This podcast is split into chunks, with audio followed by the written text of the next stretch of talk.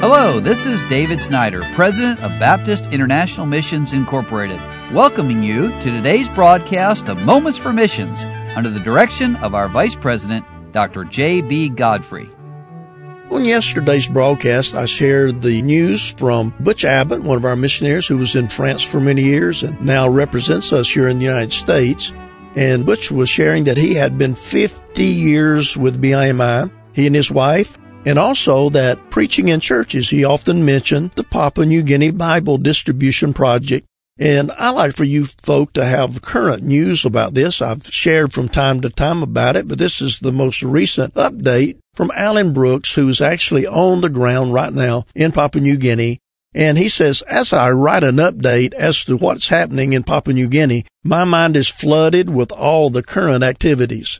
These include the chance to visit multiple schools to distribute Bibles in multiple areas of the country at the same time, and then the arrival of three more containers, and that's 165,000 Bibles, and the privilege to speak and to give the gospel to the Papua New Guinea Hunters. That's a professional rugby league based here in the PNG.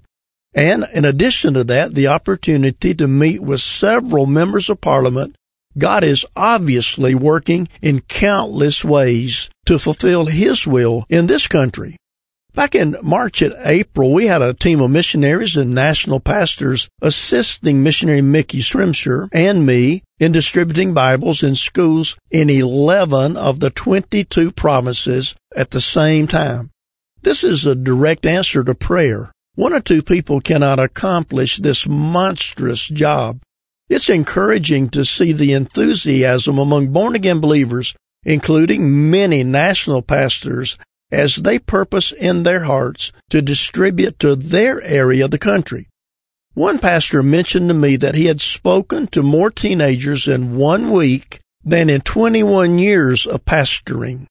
Another pastor said, You have taught us, equipped us, and encouraged us for the work. We're going to faithfully fulfill this project. It's like in the book of Nehemiah, each building their section of the wall.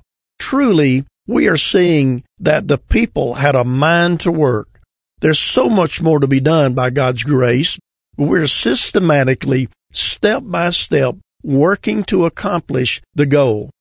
While in the city of Kimbe in the West New Britain province, we learned that several thousand Bibles had been shipped to this island area of the country and had not been picked up as planned. They were left on the wharf for a very long time. This could have cost many thousands of dollars, but God worked in the hearts of those in authority.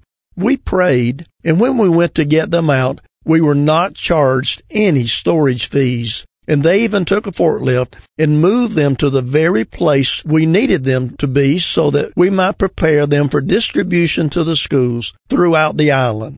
During this time, the container was vandalized and some of the Bibles were stolen. When I commented about this to the wharf manager, he said, well, maybe they got converted. A thought then came to my mind. Can a Bible really ever be put into the wrong hands?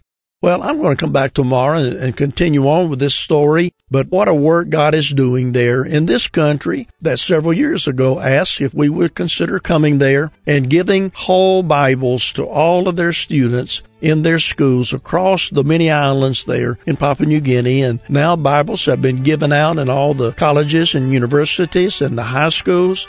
And we're right in the middle of getting them out to the secondary schools across these islands. So please pray for us. You've been listening to Moments for Missions. For further information, please write to BIMI, P.O. Box 9, Harrison, Tennessee 37341, or call us at 423 344 5050. Or you can visit us online at www.bimi.org. Until next time, may the Lord richly bless you.